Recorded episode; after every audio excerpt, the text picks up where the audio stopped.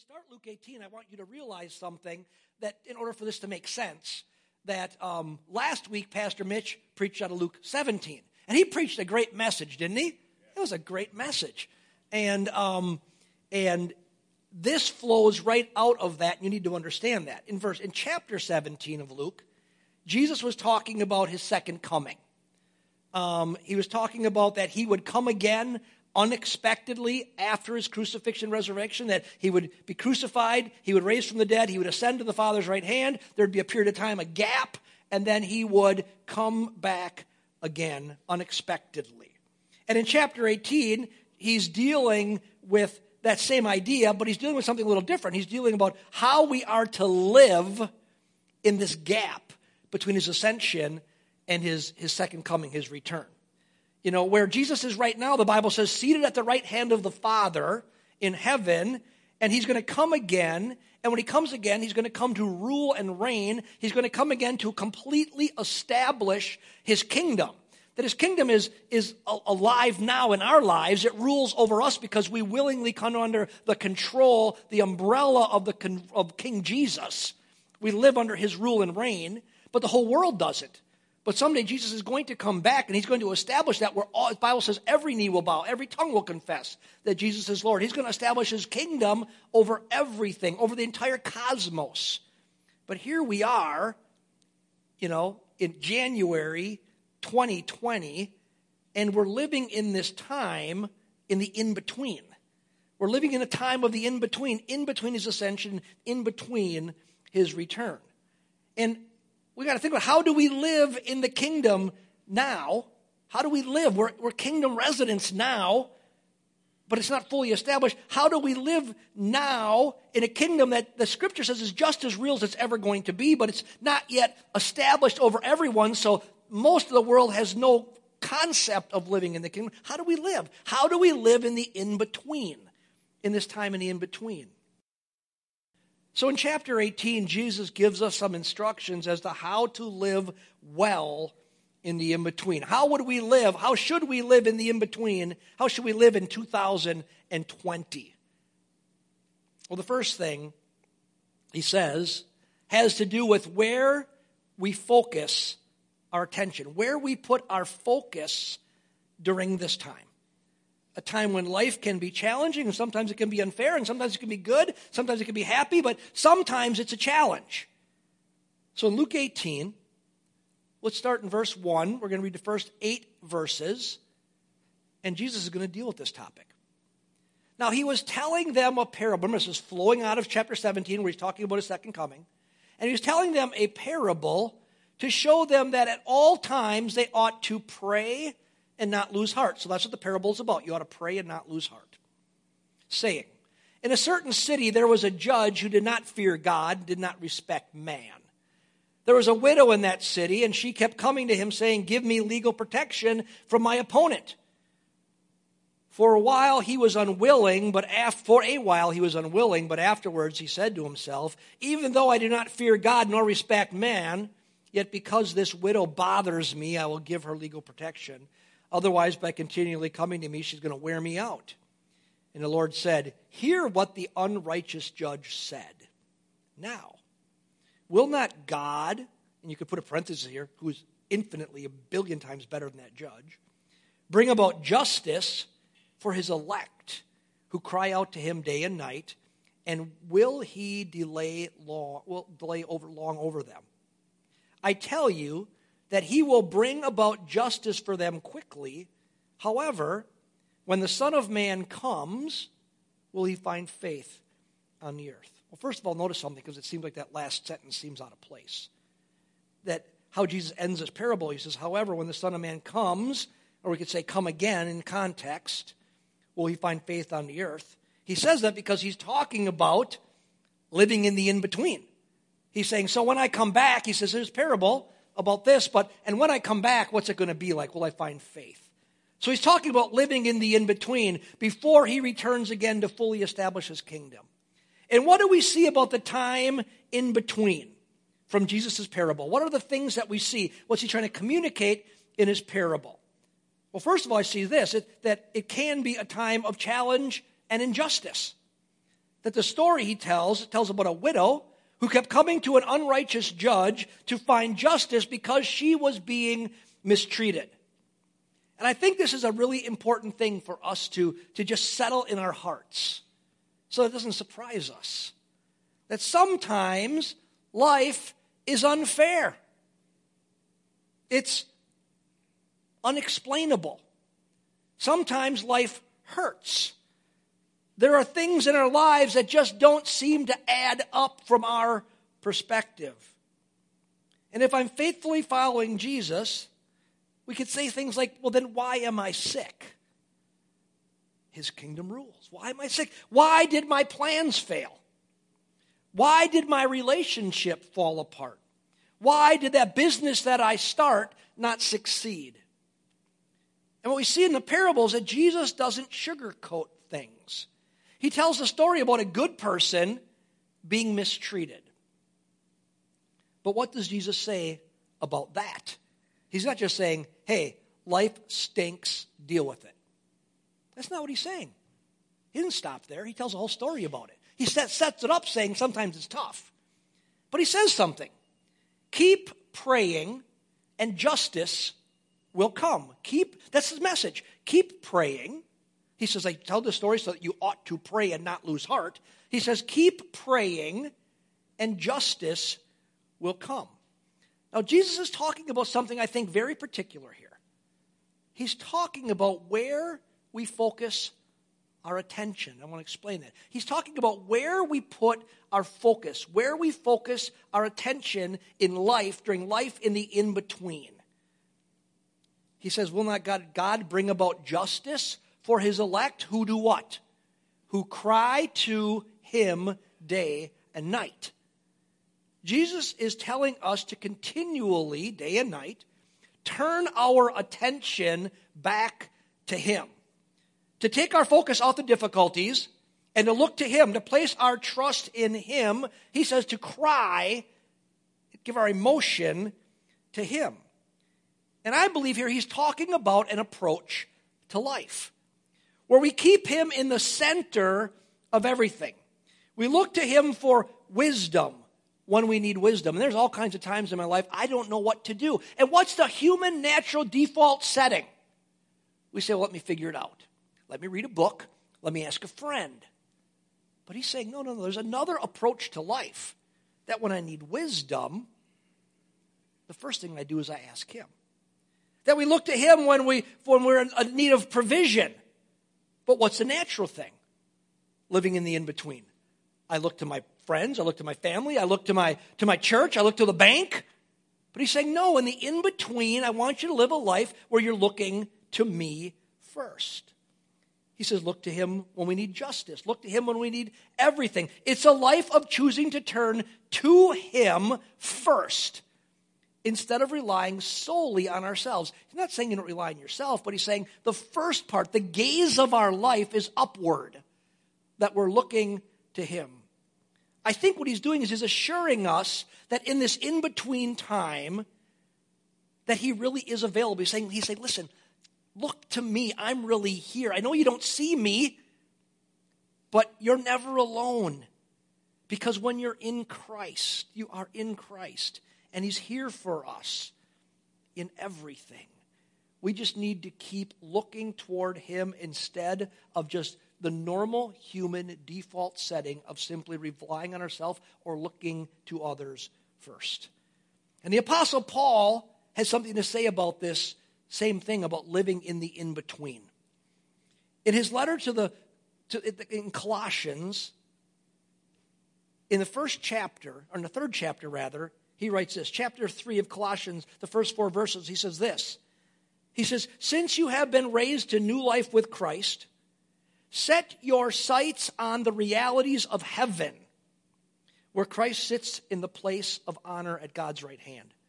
Think about the things of heaven, not the things of earth. For you died to this life, and your real life is hidden with Christ in God. And when Christ, who is your life, is revealed to the whole world, you will share in all his glory. He says, when Christ is revealed, we shall share in his glory. He says that's, that's this side over here. Remember, in the in between, that's this side over here. When Christ is revealed in all his, in, in revealed that you will share in all his glory. But until then, in the in between, what's he say to do? Set your sights on the realities of heaven. Think about the things of heaven. He says, not the things of earth. In other words, he's saying, like he said in, in, in Luke, look to me, cry out to me day and night. So both Jesus and Paul are giving us some advice that in the in between, we choose where we will focus our attention, where you will put your trust, where you will look to for answers. And friends, I think it's this it's a choice to keep looking to God in a world where everything is pulling your gaze away from Him. Think about your life. Isn't that true about your life? Unless it's intentional that you look your gaze upon the Lord, nothing else will cause it to happen. Everything in this world pulls your gaze away from God. It's a choice to keep looking to Him. It's a choice to get up in the morning and to spend time meeting with God in His Word and talking through your day with Him. That's looking to Him.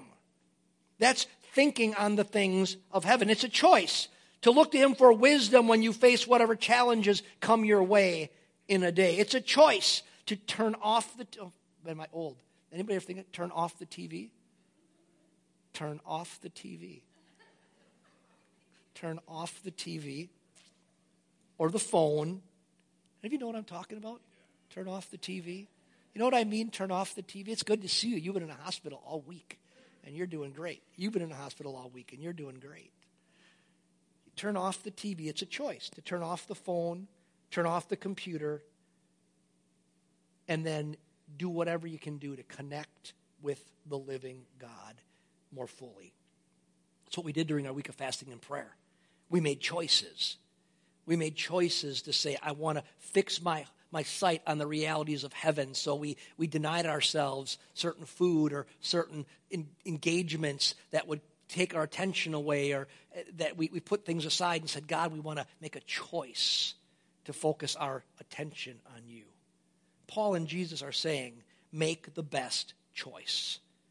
Pray and keep on praying. Set your sights on the realities of heaven during a time that feels nothing like heaven because often life, I'm pretty sure, Gary and Debbie, you don't get stuck in snowdrifts on the way home from fasting from prayer Saturday night on the in heaven.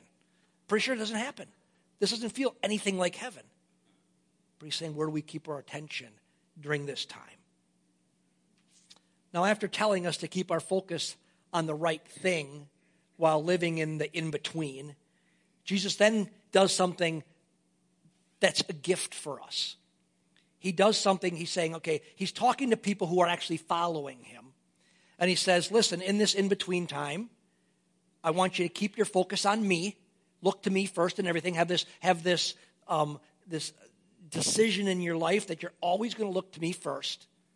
And then he looks at us, these people who are going to look to him first, and he does something that could feel hard, but it's out of love and it's a warning. He gives us a warning.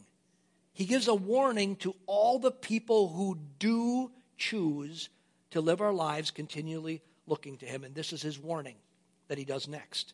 He says, Listen, my children, guard your hearts against religious pride.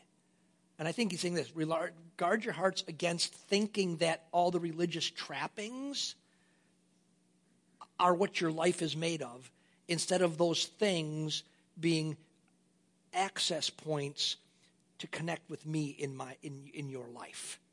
So he's saying, listen, don't be sidetracked just by the emptiness of religion, in, of practices. Instead, always remember the same way you're looking up, keep looking up even in those things. And what I think he is trying to do is to show us the danger we face in this in between time. You know, first we we talked about we know that he has come in the flesh and we know that he has promised to return, but that in this time in between we have his long and we can stop really looking to him because we can get our eyes off of him. So he reminds us keep looking up. But then, this next thing, he also knows that during this in between time, the very structure of our religious lives that are intended to keep us looking to him can actually become stumbling blocks because we put our faith in them instead of looking to him. And that's what the next two stories in Luke 18 are about. Jesus tells two stories. And each of them, each story, he contrasts someone, first of all, whose religious life has led them to a place of self reliance instead of God reliance. They're looking to the religious life instead of looking to Him. And he contrasts that with somebody who embodies the right kind of heart, whose focus is right, while they're living in the in between. So he contrasts someone whose heart is wrong, contrasted with somebody whose heart is right. He does it in two different stories. So let's look at the first pair that Jesus contrasts. Look at verse 9. He tells a story about a, a Pharisee and a tax collector. He says, a publican. And he also told this parable to some people who trusted in themselves that they were righteous and viewed others with contempt. Two men went in, up into the temple to pray, one a Pharisee and the other a tax collector. The Pharisee stood and was praying this to himself God, I thank you that I am not like other people swindlers, unjust, adulterers, or even like this tax collector. I fast twice a week. I pray, pay tithes of all that I get. But the tax collector, standing some distance away, was even unwilling to lift up his eyes to heaven, but was beating his breast, saying, God, be merciful to me, a sinner. Verse 14, I tell you, this man went to his house justified rather than the other. For everyone who exalts himself will be humbled, but he who humbles himself will be exalted. So, what, think this, what do you notice about the Pharisees' religious, remember, the box, the things that he does, the good things that he does? What do you think about the religious structure in his life that's intended to keep him, remember, the structure is designed to keep him looking to God. What do we see about his religious life? He's doing it right. He's doing the right things. Look what he says. He doesn't cheat. He, he's not unjust. He doesn't commit adultery. He fasts two times a week. He pays tithes on all his income. He sounds like a really good guy. Here's the truth we'd elect him as a deacon, we'd appoint him as the pastor. He looks like a really good guy. All the things he does fast, tithe, the things he, and then the things that he doesn't do commit adultery, cheat people are all part of the structure. They're external behaviors that's part of the religious uh, participation that he does. And he looks good on the outside because of his religious obedience and observation and all the things that he does. So then what's the problem? his inside, his heart. Jesus says he was telling this story to expose the error, look what he says, of people who trusted in themselves that they were righteous and viewed others with contempt. Now look at the other guy, the tax collector. He wouldn't even look up, but he called out to God and says, God, be merciful to me, a sinner. On the outside, his life was full of challenges. We don't know about this guy in particular, but we know in general the tax collectors were a bunch of cheats and they were traitors.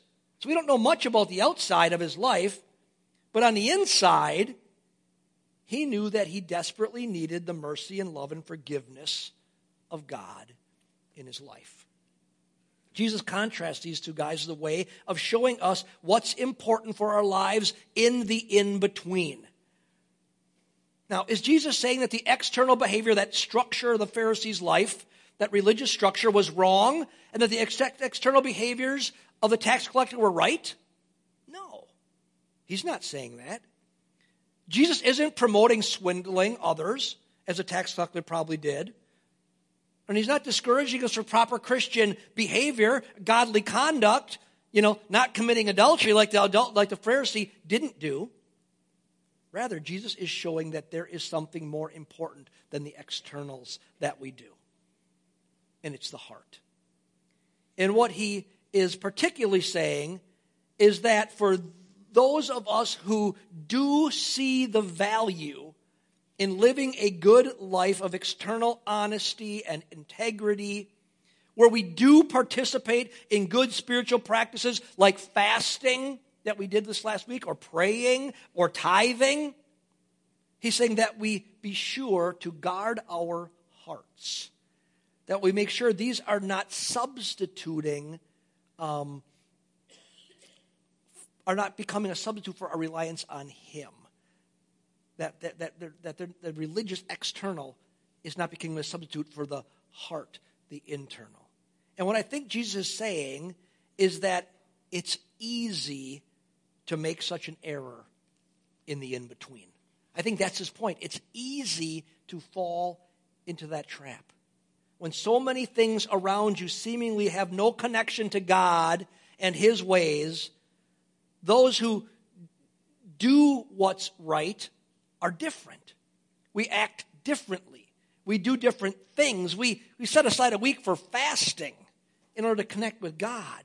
We do crazy things like give a portion of our resources to the work of God so that we can plant churches in other countries when we could use those resources to just buy something bigger or more.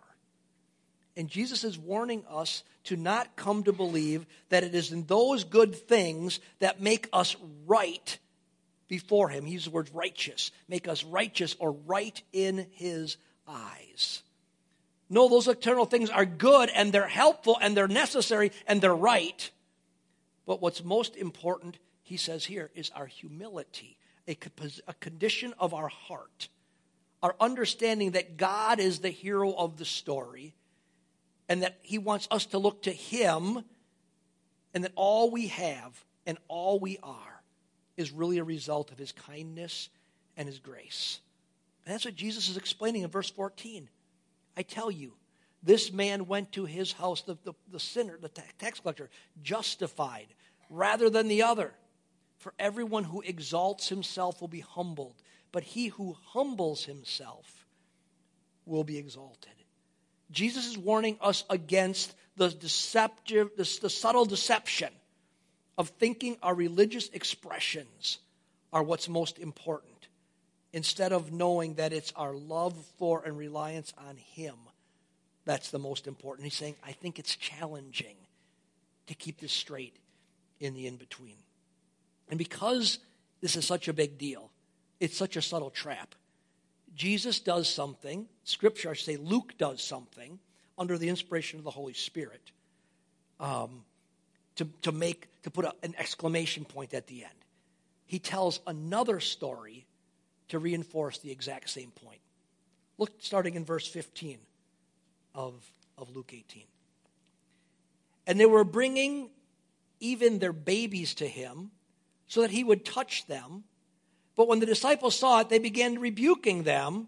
But Jesus called for them, saying, Permit the children to come to me, and do not hinder them, from the kingdom for the kingdom of God belongs to such as these. Truly I say to you, everyone who does not receive the kingdom of God is like a child, like a child will not enter it at all. And a ruler questioned him, saying, Good teacher, what shall I do to inherit eternal life? And Jesus said to him, Why do you call me good? No one is good except God alone. You know the commandments do not commit adultery, do not murder, do not steal, do not bear false witness, honor your father and your mother. And he said, All these things I have kept from my youth. But when Jesus heard this, he said to him, One thing you still lack sell all that you possess and distribute it to the poor, and you shall have treasure in heaven, and come follow me. But when he heard these things, he became very sad, for he was extremely rich. And Jesus looked at him and said, How hard it is for those who are wealthy to enter the kingdom of God. For it is easier for a camel to go through the eye of a needle than for a rich man to enter the kingdom of God. And they who heard it said, Well, then who can be saved? But he said, These things, the things that are impossible with people, are possible with God. Again, what we have here, Jesus making a comparison. He tells about a rich young ruler who is, by his own admission, has done all the right religious stuff from the time he was a youth. He is doing all the right stuff on the outside, But Jesus does something. The master teacher who knows the heart of man does something. Jesus reveals the reality of his heart with one request Sell all you have and follow me. Jesus knows the truth about his heart. His real God was his money. So when Jesus challenged him to put Jesus before his money, what did he do? He walked away. Once again, Jesus is exposing that someone could look good on the outside, but they may have a heart that's far from God. And this is, I think, the point. Yet they may not even realize it themselves because they place as highest value their external religious behavior. But when the right question is asked, the truth is revealed. Will you really place following Jesus above everything else? He asks. He asks the rich young ruler, and I believe he asks us. Will you even place Jesus before your wealth? Will you even place Jesus before your comfort or your success or the opinions of others? Then Jesus contrasts that man with the little children that were brought to him to be blessed. And what do we see about the little children? they have right hearts. Kids are willingly dependent. They easily come to their parents for whatever they need and their grandparents. Now, little Callie, who's starting to talk a lot now, she knows something. She can get anything from Papa. I tell her all the time anything you want. You come to me, I'm not your parent.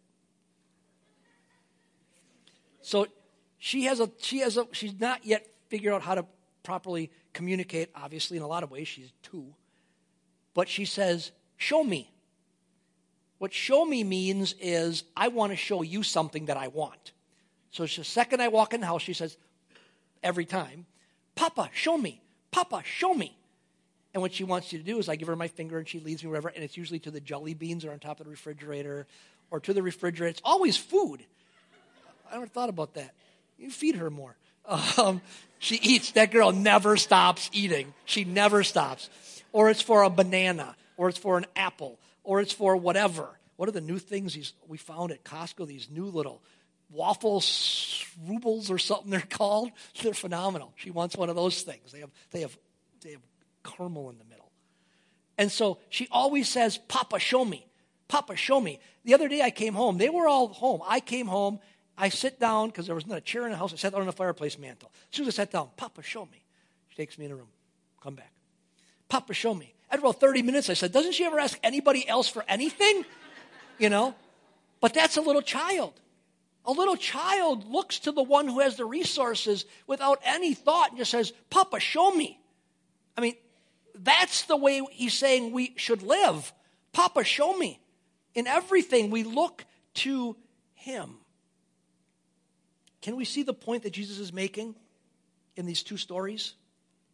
Little children and the tax collector in the temple exemplify the kinds of hearts we need to have in the in between. Between Jesus' first coming and his second, he knows that it can be a challenge, and it is a challenge. He says sometimes you're going to be mistreated. Things aren't going to work out right. You're going to forget. You're going to say, Are you really ever coming back? He understands that. It can be a challenge. So he tells us, keep looking to me. Keep looking up. Keep looking to me. I really am your source. And he says, now listen and be careful that all those really good religious things, that box, that, that, that rhythm of life that you establish, of the spiritual disciplines in your lives and the, and the right things you do and the things you choose not to do because you're a follower of Christ. He says, be careful to guard your health and not think that those things are what it's about that those religious observations or religious duties and religious obligations are what it's about. He said that's what the rich young ruler thought. That's what the Pharisee in the temple thought. They thought that it was their things they did. But when Jesus drilled down and got to their heart, he exposed something different. He says, Don't think that that religious life that you live is a substitute for having a heart that depends on Jesus.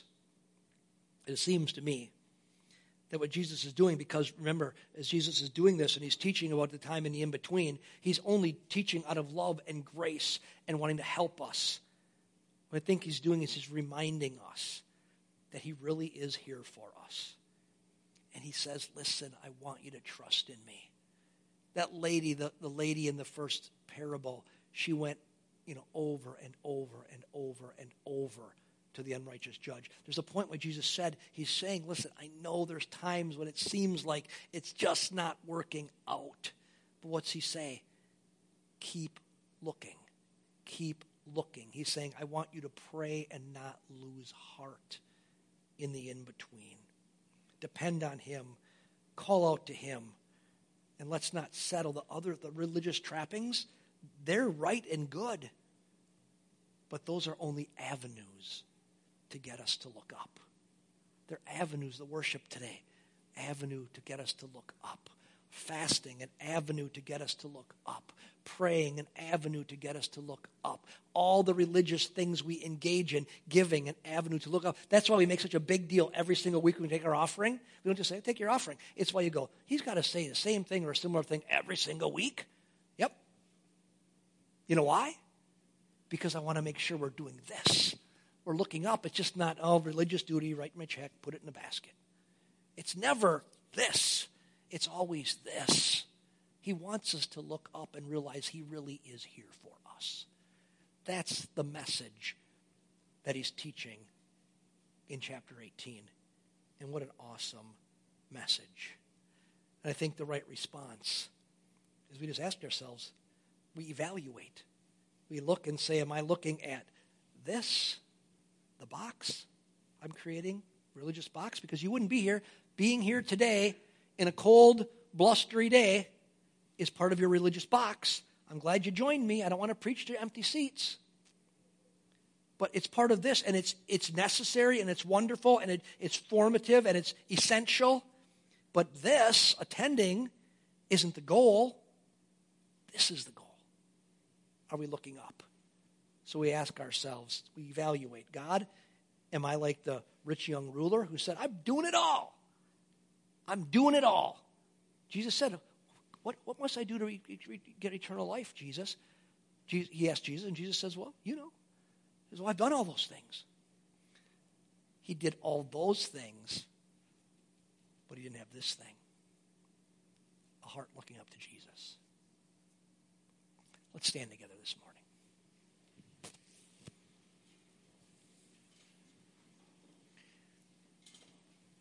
guys all coming up? Can I ask you to do something different? I want to I want to end. Can we end by singing Waymaker again? Mitch is going, that means I got to go up. Can we end that way? Am I messing you up?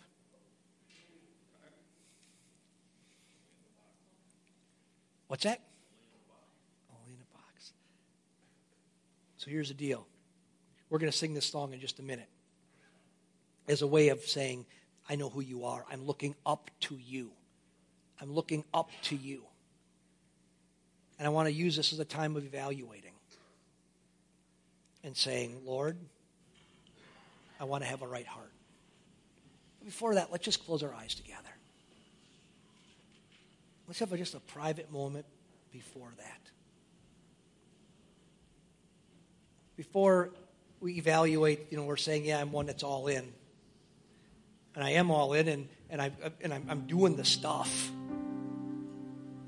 And we're going to evaluate and look and say, you know, I'm doing the stuff, but am I doing it because I want to look up or just because it's obligation number six? But before you ever get to that point where you're just doing religious stuff, there comes a day in your life you have to ask Have I ever come to the point in my life where I recognize that Jesus really is God. And that as God, He calls me to come into His kingdom and to be His follower. That I go from being my own God and following my own way to saying, I'm not God and you are God. And I want to follow your way. And Lord, to do that, that means I need to change direction. I've been living my life where I'm following my own way, but I need to change direction. The Bible uses the term repent. It says repentance means you have an epiphany in your mind. You go, oh my goodness, I'm walking in the wrong direction, and now I need to walk in the right direction. The wrong direction, living your own way, the right direction, following after Jesus and saying, I want to live for you, with you in your kingdom.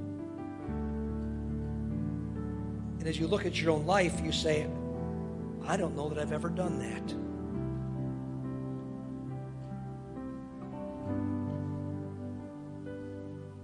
This could be the day you could say yes to that.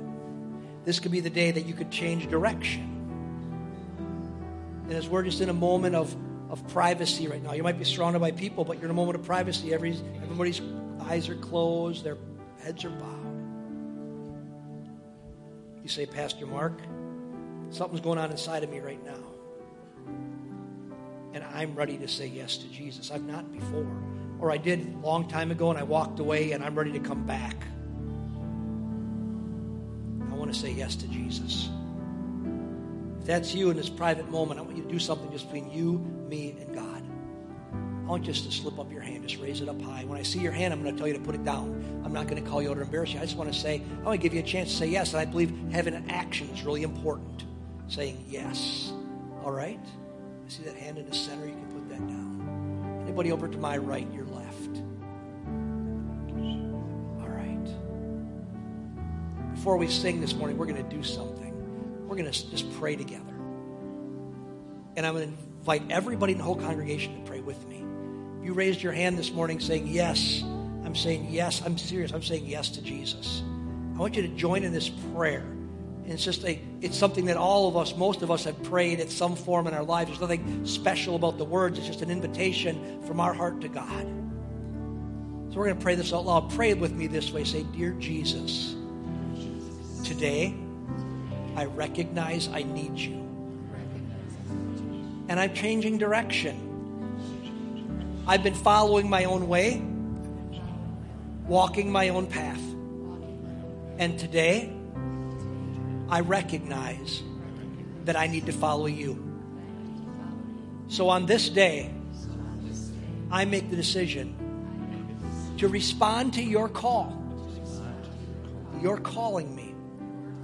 And I'm saying yes. And so I'm going to change direction.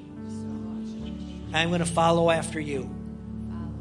So, Lord, on this day, receive me as your child. Forgive me of my sins. Make me brand new. And show me, Lord, how to walk with you. So, Father, today I receive salvation in the name of Jesus.